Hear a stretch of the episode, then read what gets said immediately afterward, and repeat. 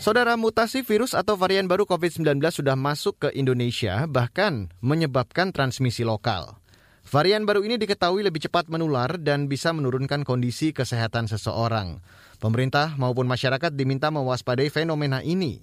Berikut saya hadirkan laporan khas KBR yang disusun jurnalis Siti Sadida Hafsyah. Mutasi virus corona sudah masuk ke Indonesia. Varian tersebut di antaranya B117 dan B1525, varian asal Inggris, B1617 yang merupakan mutasi ganda asal India, serta B1351 varian asal Afrika Selatan.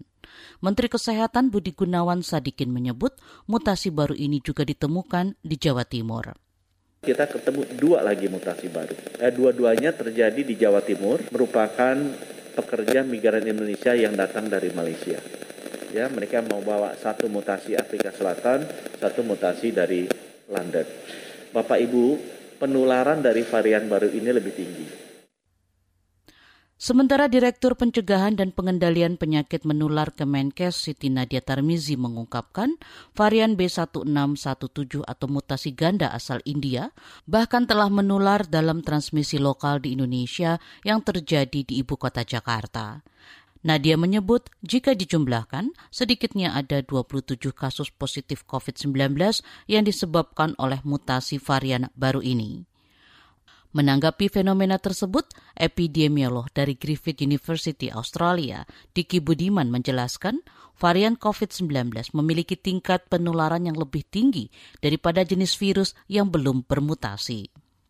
Misalnya varian Inggris itu sangat efektif dalam menginfeksi kecepatan penularan dari COVID-19-nya menjadi hampir 70% lebih cepat. Jadi walaupun tidak menyebabkan keparahan atau secara langsung menyebabkan kematian, tapi yang harus diwaspadai bahkan untuk semua varian, ketika varian ini menjadi lebih cepat menular, maka secara epidemiologi, maka dampaknya adalah akan semakin banyak kasus infeksi.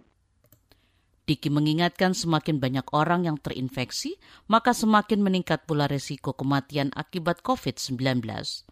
Karena berarti makin banyak orang yang terinfeksi. Yang tadinya misalnya terinfeksi itu seribu, ya dengan varian ini bisa lebih cepat lagi, bisa menjadi sepuluh ribu dalam waktu yang relatif singkat.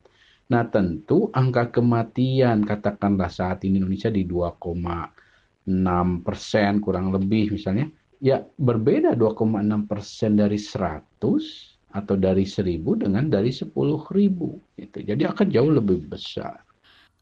Sementara Ketua Departemen Epidemiologi Universitas Indonesia, Tri Yunis Miko juga menyatakan pendapat yang sama.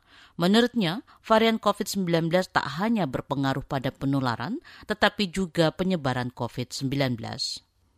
Kalau penyebarannya itu akibat orang bepergian, jadi dia menyebarkan ke mana-mana. Kalau penularan akibat orang berkerumun, jadi dia menularkan orang ke orang ke mana-mana. Jadi akan menyebabkan penyebaran dan penularan begitu. Jadi bisa dibayangkan kalau kemudian mutan itu semuanya mutasi atau varian baru, itu penularannya lebih cepat begitu. Itu yang semua mutan.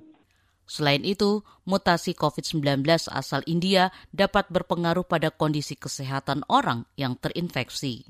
Tapi yang mutasi ganda itu severitasnya lebih uh, berat begitu. Pada mutasi ganda yang India itu bahkan bisa menyerang anak muda tanpa uh, dan menyebabkan penyakitnya berat begitu. Hmm. Itu yang saya takutkan begitu. Tiba-tiba semua orang penyakitnya berat dan banyak fasilitas kesehatan penuh begitu. Tri Yunis Miko juga menyayangkan banyak orang bepergian pada masa libur lebaran kemarin. Dia khawatir sebetulnya jumlah orang yang terinfeksi varian mutasi COVID-19 lebih banyak dari yang teridentifikasi pemerintah. Dia juga meminta semua pihak mewaspadai transmisi dari varian baru COVID-19 ini dengan lebih disiplin menjaga protokol kesehatan. Pemerintah juga harus membatasi orang bepergian meski masa mudik telah selesai. Kan berpergian anytime. Jadi mulai sekarang berpergian itu harus ada batasannya. batasan yang diboleh berpergian adalah orang yang ada surat keterangan dari ETRW, kemudian atau uh, surat keterangan tugas dari kantornya. Jadi itu yang benar. Kemudian ada bebas COVID. Kalau dia tidak mau, dia dikarantina di tempat tujuan. Jadi atau dikarantina sebelum berangkat. Harusnya pemerintah memperhatikan ini. Laporan ini disusun Siti Sadida. Saya Fitri Anggreni. Kamu baru saja mendengarkan news wrap up dari Kabel Prime. Dengarkan terus kabelprime.id, podcast for curious mind.